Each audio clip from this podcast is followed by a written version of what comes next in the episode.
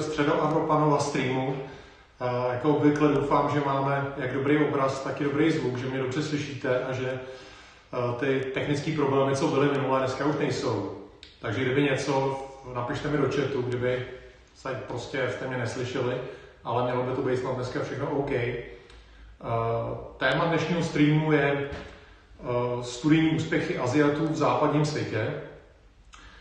Bude to takový trošku vědecko, vědecko-zábavný eh, stream. Eh, je to téma, který moc není v českých jakoby, luhách a hájích skloňovaný. Eh, tady vlastně v Čechách se lidi pořád bojí čehokoliv, co jakoby má co řešení s rasama a tváří se, že vlastně žádný rasy neexistují, že to je sociální konstrukt, ale sociální konstrukt to není, rasy jsou skuteční a lidi se mezi sebou dělejí a je to vlastně i jeden z důvodů, proč vlastně uh, ta skupina těch Aziatů uh, má výrazně lepší studijní výsledky než všichni ostatní, včetně nás Evropanů.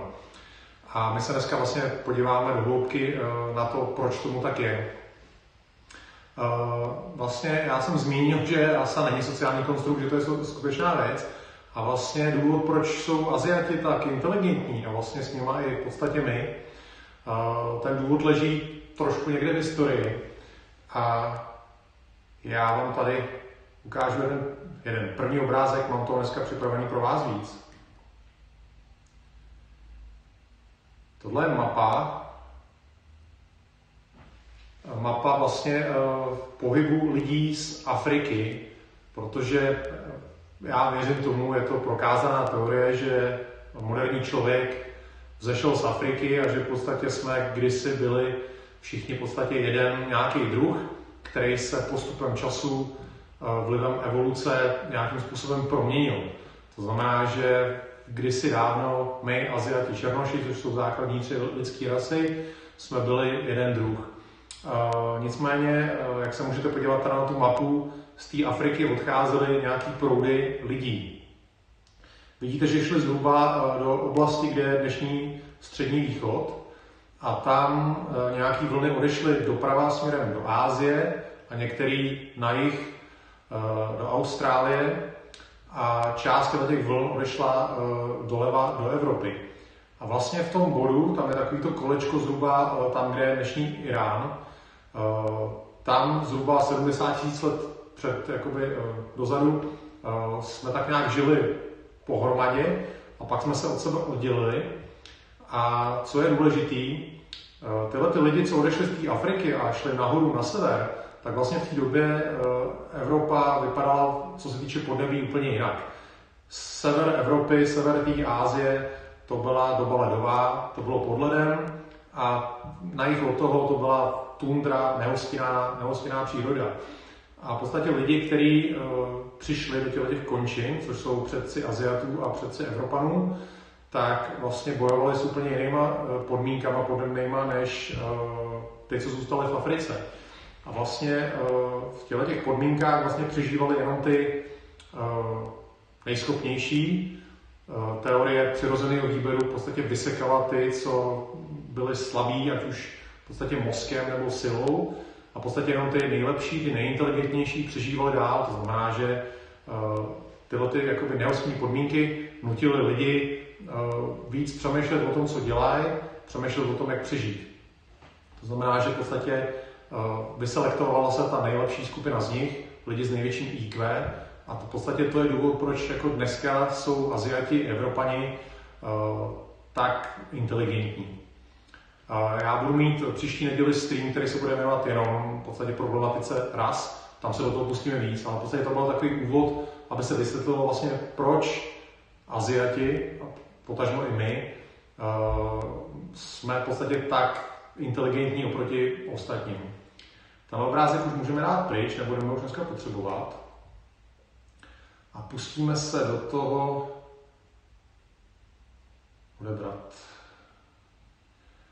Eh, důvod vlastně, proč já jsem se pustil do tohletoho, eh, tohletoho tématu, je ten, že jsem eh, objevil na Twitteru článek, který se jmenoval Azijská nadřazenost a byl, bylo to v podstatě o jejich studijních výsledcích ve Spojených státech a o tom, jak oni v podstatě předběhli nejen jako nás, Evropany, Bělochy, ale všechny ostatní. A rovnou si tam dáme doprovázející obrázek, který se týká výsledků tzv. SAT zkoušek. SAT, to jsou takové zkoušky ve Spojených státech pro středoškoláky, který v podstatě vedou nakonec k jejich přijetí nebo nepřijetí na vysoké školy. V podstatě to, jak uspějete v těch eh, SAT zkouškách, ovlivní v podstatě vaší studijní budoucnost. Ty SAT zkoušky, to je tříhodinový eh, test, který se týká psaní, čtení a matematiky a vlastně je možnost tomu dosáhnout nějakých, tuším, maximum je 16 bodů.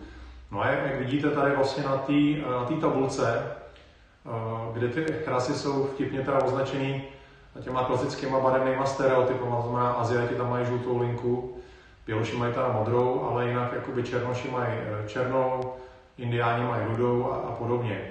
A vidíte, že kolem roku 2000 ještě jakoby bílí, to je ta modrá čára, úplně ta světla modrá čára nahoře, uh, bílí a Aziati, to je žlutá čára, čára, byli na tom stejně, ale pak jim najednou Aziati začali utíkat hodně nahoru a naopak Běloši začali uh, klesat dolů. A v podstatě to znamená, že ty Aziati, azijští studenti ve Spojených státech dosahují v těch testech mnohem lepších výsledků než všichni ostatní a taky i než my. A samozřejmě proto jakoby musí být nějaké vysvětlení, proč, proč tomu tak je, jak to, že prostě Aziati mají takhle dobrý skóre a ostatní v podstatě ne. Uh, to dnešní, dnešní stream úplně se nebude zabývat tím, proč ostatní ne, ale bude se zabývat tím, proč Aziati ano.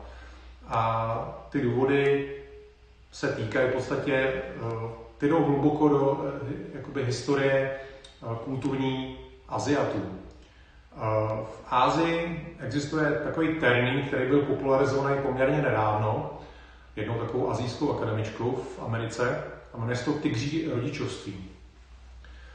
Je to teda výraz čínsko-amerického prostředí, ale eh, v podstatě platí i v azijských komunitách, specificky ve východoazijských komunitách, což je primárně Čína, eh, Japonsko, Korea, samozřejmě i Singapur, eh, Hongkong a Tajvan.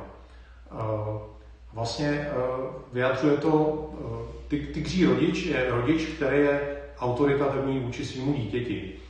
A Tenhle ten koncept vychází eh, z hodnot eh, konfuciánských, což vlastně byl čínský filozof. A tyhle, tato filozofie v podstatě ne, že on by, on by něco objevil, on spíš pojmenoval v podstatě to, jak jakoby Číňani, eh, kdo Číňani jsou. A tato jeho filozofie, kterou on pojmenoval, v podstatě popisuje poslušnost dětí, rodinné hodnoty, i tvrdou práci a především snahu se co nejlíp vzdělávat. Ta snaha o co nejlepší vzdělání je v podstatě součástí azijský, nejen teda čínský, ale vůbec východoazijský historie. A pro čínský rodiče, nebo ty východoazijský rodiče, je vzdělání úplně číslo jedna. Oni tomu podřizují naprosto všechno. Jejich dítě v podstatě musí mít co nejlepší vzdělání a ono to vlastně souvisí s historií dávnější, kdy vlastně v Číně uh, lepší vzdělání znamenalo posun ve společenském žebříčku, což třeba pokud si vybavujete evropskou historii, uh, tady to nebyla vždycky úplně pravda. Takový ty študáci v podstatě ze středověku často dřeli bídu z nouzí, kdežto v podstatě uh, v Číně ta hierarchie společenská opravdu, jako čím výš jste došli do vzdělání, tím výš jste stoupali ve společenském žebříčku. Takže je to zase jakoby dlouhodobá záležitost, kterou už ty východoazíci mají jakoby v sobě. No a e, ten rozdíl vlastně mezi čínskou a západní výchovou je ten, že tady jakoby na západě, což počítám samozřejmě do toho i nás, Českou republiku, v podstatě Evropu, tady na západě ta naše výchova k dětem taková liberálnější, individuálnější. Nás vlastně zajímá to, aby se dítě cítilo dobře, aby dělalo to, co ho baví a snažíme se většinou pro to dítě opravdu najít jakoby to, co mu jde.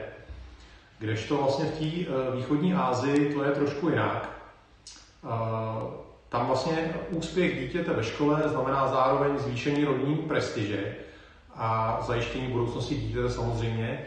A tam vlastně je tomu podřízení naprosto všechno, takže uh, tady u nás vlastně jeho děti mají nějaký volný čas, chodí do kroužků, který je baví. Ne. V Číně nebo v východní Asii, ve východoazijských komunitách se studuje, studuje, studuje a pokud existuje nějaký kroužek, tak je to jenom něco, co souvisí s, v podstatě s tím vzděláním nebo budoucím eh, studiem na vysoké škole. Takže eh, ty tygří rodiče v podstatě po těch dětech požadují opravdu absolutní odevzdanost eh, ke studiu a dovolují jim, jak jsem říkal, jenom aktivity, které se studiem souvisejí. A vlastně i ty čínský migranti, co žijou jako na západě, tak věří tomu, že rodiče, který uh, jejichž děti nenosí vynikající známky, takže ty rodiče nejsou dobrý rodiče. Takže opravdu v azijských komunitách, ať už v Ázii, nebo u nás v Evropě, nebo v Americe, je vzdělání naprosto číslo jedna. Oni je připravují na uh, vysokou školu už od malinka. Oni mají často chůvy, často chodí na doučování, téměř ve všech případech opravdu je připravují od předškolního věku na to, že oni jednou budou studovat na univerzitě. Eh, je to prostě součástí jejich kultury. Tak to je. Odvrácená strana eh, tohoto přístupu je samozřejmě eh, psychické potíže těch dětí v Ázii. Oni jsou pod obrovským tlakem a dost často dochází k sebevraždám. Tím je typická Jižní Korea tam vlastně děti, mládež páchají sebevraždu, proto, sebevraždy často, protože ten tlak ze strany jakoby ty jejich rodiny, ze strany komunity je, je na něm obrovský a ne každý to zvládá. Vlastně oni mají jakoby nízkou míru sociálního života. Jo. Pokud vlastně všechno, co děláte, směřuje uh, k lepšímu vlastně vzdělání a k lepším studijním výsledkům, tak samozřejmě nemáte čas na to chodit s kamarádama někam ven a žít prostě to klasické dětství nebo, nebo dospívání. To prostě, to prostě tam chybí. Takže součástí vlastně eh, života dětí a mladých eh, v těch východoazijských společnostech jsou deprese, samozřejmě agresivita a, jak už jsem zmínil, eh, sklony k sebevraždám. A děti vlastně, které mají tyhle ty tygří rodiče, nejsou ani moc oblíbený u jakoby, ostatních, to se týká teda hlavně samozřejmě Aziatů v západní Evropě, nemají rádi jak jejich spolužáci, tak ani profesoři, protože oni jsou takový, takový jako my tady říkáme v Čechách, brejlouni. Prostě špl, šprti, který prostě jenom studují, studují a není s nima žádná zábava, jsou takový jakoby k ničemu. Takže jakoby to je odvrácená strana tohoto. No a vlastně celý ten jejich systém školní Eh, nejen teda v té východní Asii, ale, ale vlastně pak, když si to přenesou jako migranti sebou, tak vlastně oni ten systém podporuje jakoby memorizaci, že oni se snaží všechno jakoby naučit na spaměť, nabiflovat si to, ale už se tam jakoby tolik nerozvíjí uh, snaha vlastně tomu nějak víc porozumět do nějaký hloubky, uh, pochybovat o tom, co je, co je vlastně někdo učí. Oni všechno přijímají, jakože tak to prostě je. Chybí tam prostě nějaká kreativita z jejich strany, nějaká nezávislost a vůbec jako kritický myšlení. No a mám pro vás právě další obrázky, které s tímhle tím souvisejí. Uh, dáme pryč teda ten, uh, ty výsledky, tu tabulku SAT a podíváme se na jinou tabulku, která se týká Harvardu. Jak jsem říkal, oni se teda snaží dostat na vysoké školy a ty, a co, ty co nejlepší školy vysoký. A tohle je tabulka z Harvardu, kdy, jestli to dobře vidíte, je to rozdělený podle ras. Zleva to jde bílí, pak Hispánci, pak Černoši, pak ty, kdo, ty, kdo se v podstatě jakoby ne, neidentifikovali, nějaký lidi jako mimo americký, pak Aziati a pak míšenci vždycky tam máte jakoby tři sloupce vedle sebe. Ten červený označuje bakaláře, to znamená jakoby lidi, kteří se dostali na tu školu právě. Právě teď jsou v prvním ročníku a ty druhé dva sloupce označují uh, studenty, kteří jsou už jako na doktorantském studiu. To znamená, doktorantský, uh, doktorantský studium už je v podstatě o nezávislý nějaký práce, o nějakém bádání. A tady je důležité se právě podívat na, na, vlastně na to pozadí toho, že vidíte, že u těch Aziatů Oni mají relativně vysoké číslo na to, kolik jich v Americe je. Vysoké číslo jakoby přijatých na tu školu. Konkrétně ty, co nastupují ten první rok, tak z těch 100% všech studentů, kteří tam přijdou na ten Harvard, tak Aziati tvoří 14%. V Americe jich je tuším jenom 6%, takže jakoby oni dva a půl násobně zhruba uh, překračují ten svůj počet v populaci, což je určitě jako fenomenální. Naopak Běloši tvoří uh, 43%. Ale pozor, když se teda pak podíváte na ty sloupce vlevo, tak eh, vidíte, že vlastně u těch Aziatů, u toho doktorantského studia je to nižší, ten sloupec, a u Bělochů vyšší. Tam vlastně v těch číslech eh, Aziati eh, tvoří na doktorantských eh, studiích 8% v průměru a Běloši 54%. To znamená v podstatě ty Aziati zjevně byli schopní se nabiflovat, dostat se, dostat se vlastně na tu vysokou školu, projít těma zkouškama, udělat všechny ty testy a ocitnout se tam.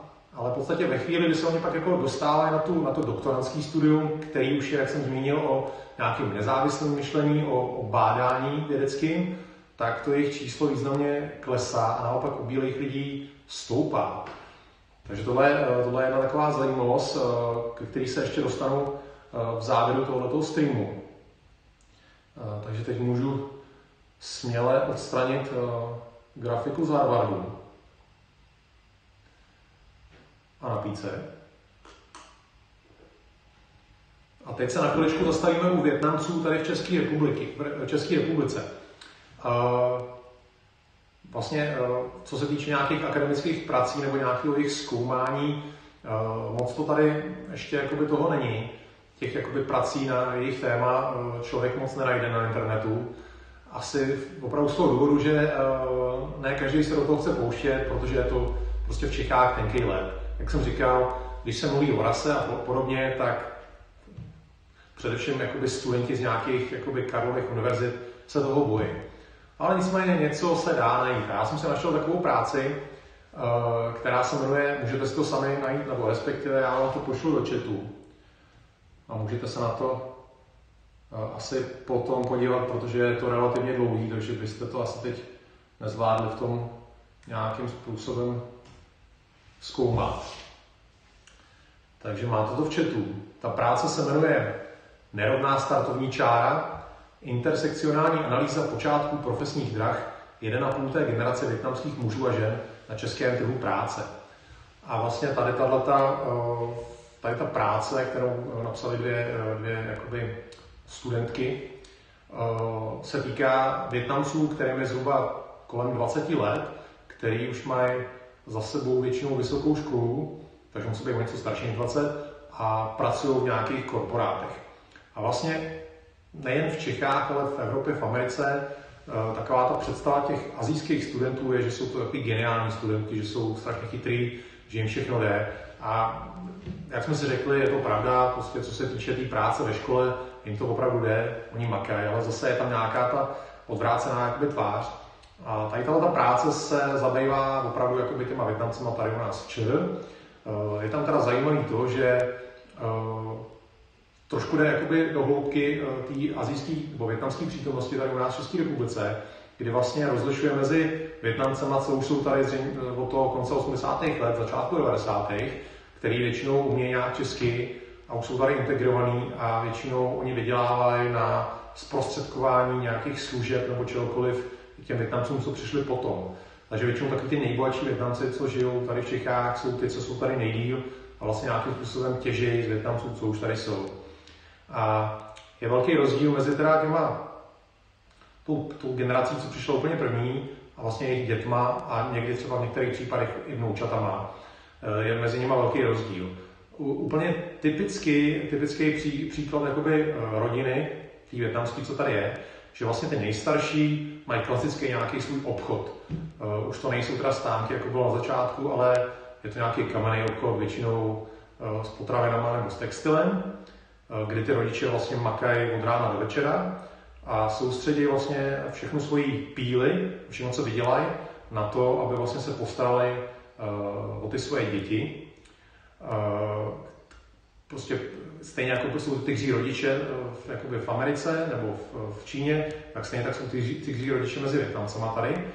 A vlastně uh, já znám, ne jako není to můj případ, ale prostě znám ze svého okolí uh, rodinu mých kamarádů, uh, kdy vlastně oni tam Větnamci malí chodí už leta, leta, leta se doučovat, nebo respektive učit se češtinu.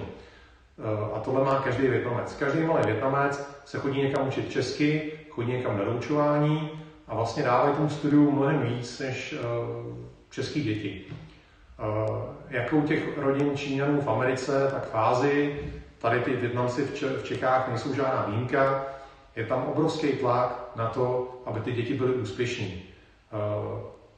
Ty děti musí nosit jedničky, pokud prostě nenosí jedničky, tak přicházejí, tam vlastně jsou v té práci, jsou jakoby zpovědi těch Větnamců tady, přicházejí tvrdý tresty. Ty rodiče trestají, fyzický násilí je běžný v azijských rodinách, ze strany rodičů vůči dětem, pokud vlastně něco není tak, jak jakoby ty, ty rodiče chtějí.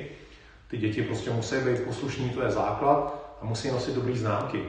A tam jedna ta větnamka zmiňuje, že oproti jakoby výchově českých dětí, ta výchova českých dětí je volnější a jak oni říkají, láskyplnější. Tím se jakoby naše výchova liší od té jejich. A hodně, hodně ty Větnamci tam zmiňují, soutěživost, že vlastně ty jejich rodiče jim říkají, jestli chceš, aby si tě Češi vážili, musíš být lepší než oni. Takže oni vlastně s náma soutěží. To, když vlastně, eh, já už jsem ze školy dlouho, ale pokud vlastně eh, je v nějaký třídě, ať už na základce nebo na střední, nějaký Větnamec, tak eh, on tam soutěží s těma ostatníma dětma. On vlastně potřebuje být lepší než oni, protože tomu zvyšuje jeho prestiž a zároveň ho doma za to pochválí. Takže jako není, on to není tak nějak jako samo sebou, není to eh, dítě jako každý jiný, prostě eh, je to soutěž, je to pro ně velká soutěž. No a vlastně, jak jsem to zmínil, v té Americe je tam ten kontrast mezi tím, že ty větnamské děti uh, nemají úplně možnost dělat to, co chtějí a to, co je baví, ale musí dělat jenom to, co je potenciálně dovede na vysokou školu. Takže eh, jo, oni třeba můžou chodit i na nějaký jako fotbal nebo takovýhle něco, protože teoreticky, kdyby v tom byli dobrý, tak je to zase další cesta k nějaké kariéře, ale úplně nemají ten jakoby volný čas, jak by chtěli.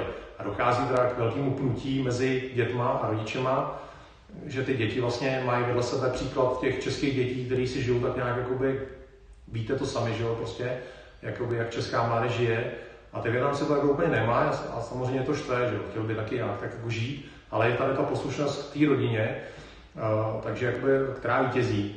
Takže ten, to větnamský dítě nakonec prostě stejně skončí doma a učí se a učí se, učí se a pak má ty jedničky a jedničky a jedničky, takhle to, takhle to je. No a uh, třeba uh, rodiče jim ani nedovolují moc, není to, není to úplně jakoby, typický, nedovolují jim pracovat při studiu pokud se to děje, tak podle těch výpovědí Větnamců je velký tlak ze strany rodiny, aby toho nechali, aby se soustředili, soustředili jenom na studium. Ty rodiče radši budou makat ještě o něco víc, aby jim dali peníze, které potřebují, než aby oni vlastně ztráceli čas někde nějakou brigádu.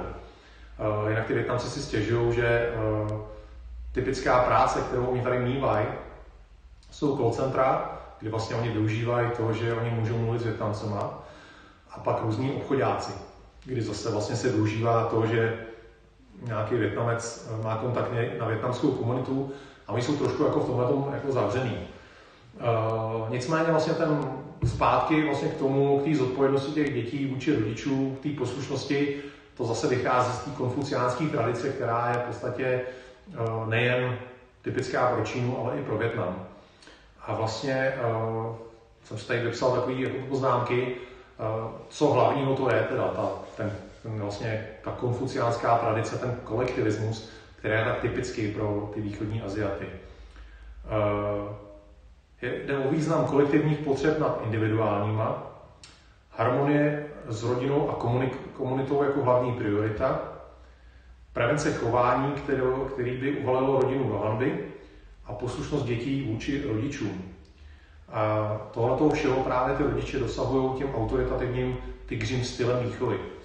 Takže vlastně důvod, proč vlastně Větnamci jsou tak dobrý studenti, je neuvěřitelný drill, který mu jsou vystavený ze strany rodičů a tenhle drill je součástí jejich kultury už minimálně 2,5 tisíce let, jak to vlastně definoval ten Konfucius, ale pravděpodobně i díl.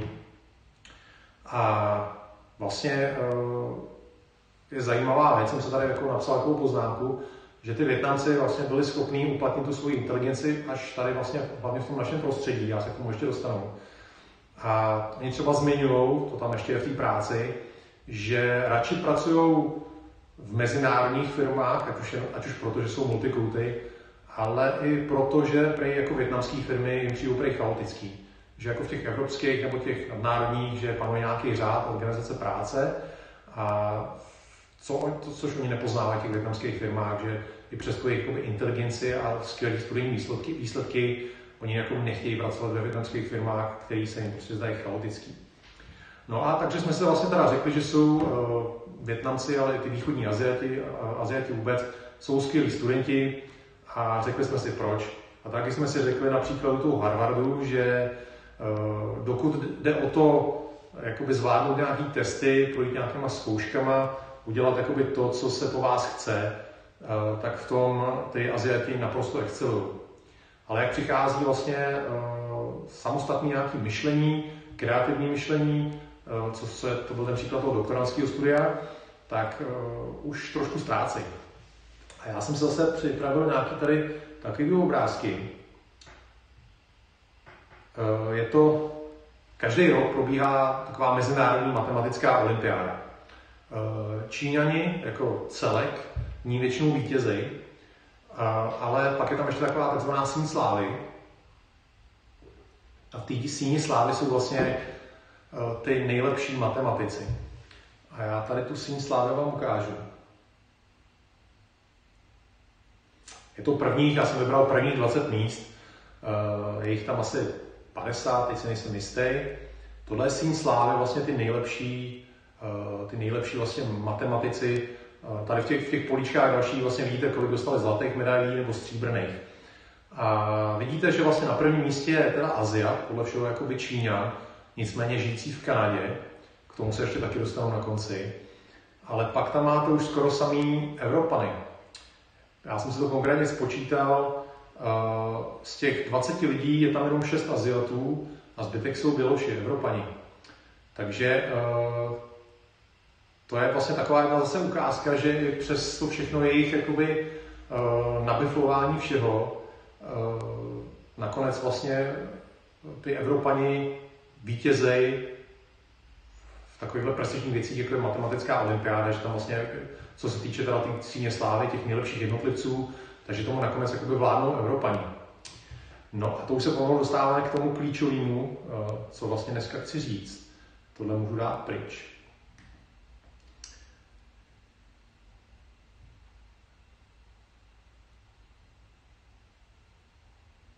tak uh, s tím tím souvisejí vlastně i Nobelovky, Nobelovy ceny.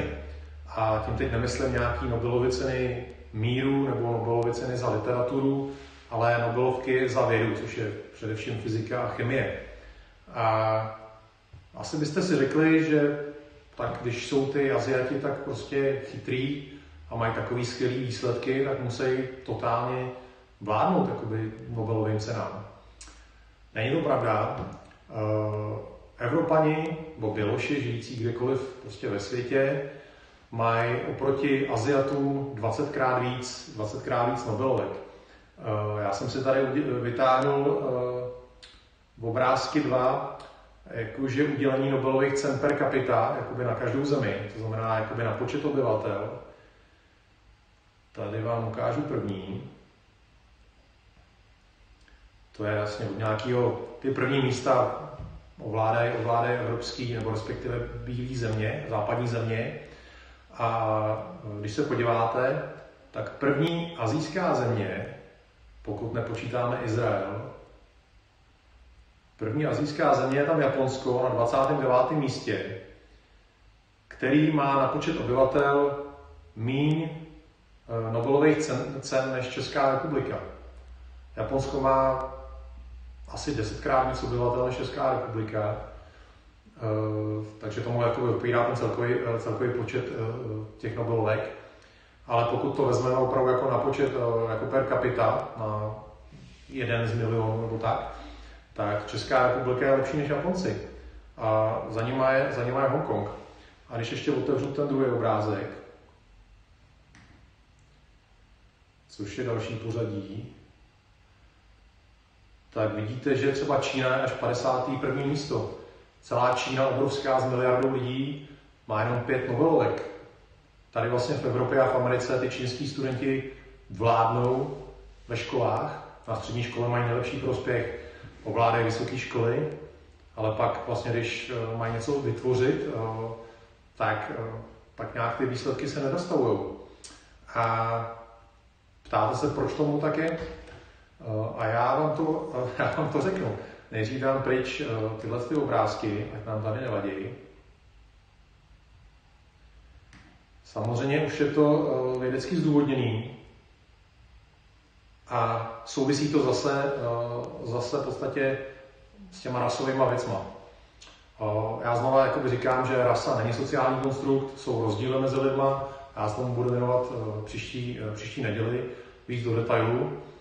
A co se týče vlastně téhle jejich schopnosti e, být skvělý ve studiu, ale už trošku, jakoby, trošku víc být pozadu v nějakých pak výsledcích, nějakým bádání, v nějakých, jakoby, já nevím, těch Nobelovkách nebo v těch matematických olympiádech, čemkoliv, tak, eh, tak je to prostě genetická věc. A já vám to hodím do chatu, můžete si, můžete si o tom něco nastudovat. Existuje takový gen, tady vám to dávám. Je to na trošku hlubší studium. Uh, jak říkám, budu s tomu víc věnovat příští, příští neděli. A v podstatě tenhle ten, tenhle ten gen Eh, když to budu říkat hodně zjednodušeně, tak je to gen inovace. Eh, hledání nových věcí.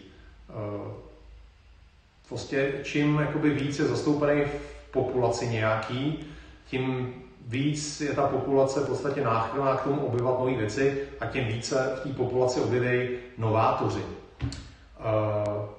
Tenhle ten gen, jeho sedmi opakující se variace se u Evropanů, ale i Arabů Polynézanů a e, Indiánů amerických nachází ve 20% populace.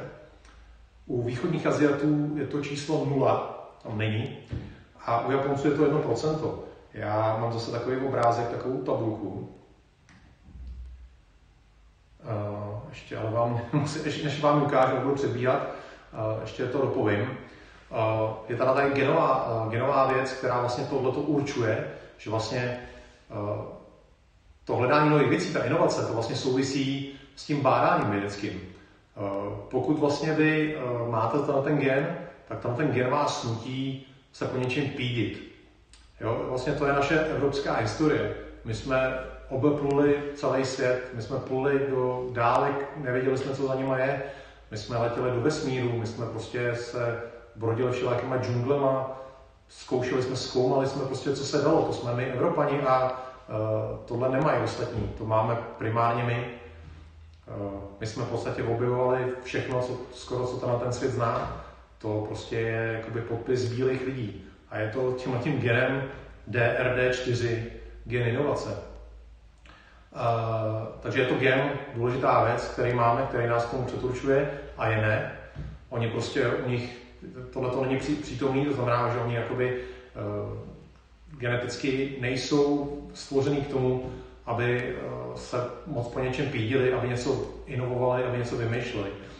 Eh, a další věc je kultura, to s tím navzájem souvisí, eh, protože vědec vlastně je většinou takový trošku podivný, individualista. A to souvisí zase s tím, co je typický pro Evropany. V Evropě individualismus je to hlavní. My nejsme kolektivisti, jako jsou Aziati. Aziati jsou takový jakoby stárovitý etnikum. Eh, to souvisí s tím Konfuciem. V Evropě dáme, dáváme velký důraz na osobní svobodu, na, na nějaký prostě liberalismus nebo prostě tu individualitu. A tím se, tím se od sebe lišíme. A vlastně eh, to nahrává tomu, tomu genu, který vlastně, vlastně umožňuje to bádání, jak jsem říkal, vědec je individualista. Pokud máte společnost, která je kolektivistická, eh, tak ta společnost neocenuje, pokud se někdo straní, pokud je někdo jako někde mimo a jede si něco svého, ta společnost ho odsoudí. Takže vlastně eh, jeden vlastně z možných jakoby, vysvětlení je, že i kdyby to tam mezi těma lidma trošku bylo, ten gen, tak oni ho třeba cíleně potlačují, protože je to proti kultuře, ve které oni žijou. A teď vám konečně ukážu tu tabulku v číslech. Našel jsem si takovou práci, není určitě jediná, která se tím letím zabývá. Já to zkusím ještě trošku zvětšit. Tak, eh, tady eh, tu, tu tabulku si jako rozdělte na eh, dvě půlky. V jedné půlce jsou Evropani, v druhé půlce jsou Aziati. A jsou tam jakoby země evropský a pak v té druhé půlce země azijský. Nejsou tam všechny Evropani, nejsou tam všichni Aziati. Ty azijské země jsou primárně ty východazijský, což jsou ty, co jsou jakoby nejinteligentnější mezi nima. To jejich průměrný IQ je kolem 105-106 bodů, to se tak u nich jakoby ví. A nalevo jsou, nalevo jsou země e, primárně jakoby té západní Evropy. A vlastně nás zajímají e, následující dva sloupce, no, jsou čtyři sloupce, vždycky jak nás zajímají ty první dva, to IDV a DRD4. To IDV označuje právě jakoby ta, tu úroveň té individuality uh, u jednotlivých národů. Čím samozřejmě vyšší číslo, tím vyšší individualita. A vidíte, že třeba jako nejvyšší číslo tam mají uh, asi ty Australani 90, a když se podíváte, tak nejvyšší číslo u Aziatů mají Japo- Japonci 46, což je ale zároveň eh, číslo nižší než je nejnižší číslo u Evropanů. A úplně nejnižší číslo, eh, nebo nejnižší čísla eh, v té východní Asii jsou Korejci a Číňani. Čína a Tajvan jsou vlastně jedny lidi, což je vlastně dokonce jenom 17. Takže velice, velice nízká úroveň individuality u Aziatů, což v podstatě samo o sobě brání tomu jakkoliv jakkoliv bádat, jakkoliv se po něčem pídit. Je to hodně omezuje. A pak tam máte druhý ten sloupeček, což je ten gen, vlastně ta přítomnost toho genu, eh, kdy vlastně, abyste chápali ty čísla, číslo jedna, kdyby tam bylo číslo jedna, tak je to 100%, to znamená, pokud tam máte vlastně žádná celá, nevím, těch, u toho Dánska 167, tak to znamená vlastně téměř 17%. To znamená, že v dánské populaci uh, eh, 17% lidí má ten gen uh, toho, té inovace. No a když se podíváte vlastně eh, na ty Aziaty, tam to vlastně nemá nikdo, tam mají nulu, jenom Japonci, mezi Japoncema 1% Japonců tam na ten gen má. A když se podíváte ještě zpátky na Evropany, eh, většina těch zemí má v podstatě celkem jakoby relativně vysoký číslo. Finové mají relativně nízký, jenom 6%, ale pořád je to víc, než v podstatě to mají ty Japonci. To znamená, že když to takhle nějak celý úplně schrnu, tak uh, Aziati mají o něco vyšší IQ než Evropani. Dá se z toho vycházet, v podstatě uh, jsou známí výsledky uh, testů IQ podle jednotlivých zemí. Není to 100%, ale dá se tím řídit, kdy vlastně tyhle ty východoazijské země uh, mají v průměru těch 105, 106. Uh, v Evropě nejvíc má už Švýcarsko, ale dejme tomu, že průměr je kolem 100. To znamená, o nějakých 5-6 bodů ty Aziati mají vyšší inteligenci. Pozor, já to zmíním v příští týden. Eh, do roku 1900 měli Evropani vyšší IQ než, než Aziati, ale potom vlastně se to u nás jako zastavilo a u Aziatů to šlo, šlo nahoru. Uh, takže zpátky, Aziati mají vyšší IQ než my, ale mají nižší úroveň té zvědavosti, toho vlastně nezávislého myšlení než Evropani. A i když se teda učí uh, líp než my, mají lepší ty studijní výsledky, tak s těma informacemi, co oni získají, neumí tolik pracovat jako my, což bylo vidět na tom, na té tabulce z toho Harvardu, kdy oni vlastně se tam jako snadno dostanou, snadnější než bílí, ale pak už s tím hůř pracují, když dojde na to uh, doktorantský studium.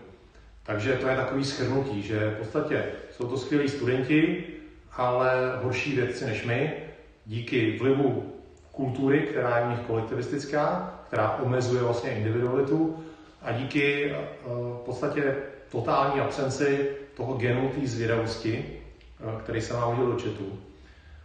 Takže teď je otázka vlastně, co je lepší. Jestli jakoby být, být skvělý student, anebo pak umět vlastně ty, ty získané vědomosti nějak, nějak využít. Každopádně to vysvětlení toho, proč vlastně ty Aziaty jsou, jaký jsou.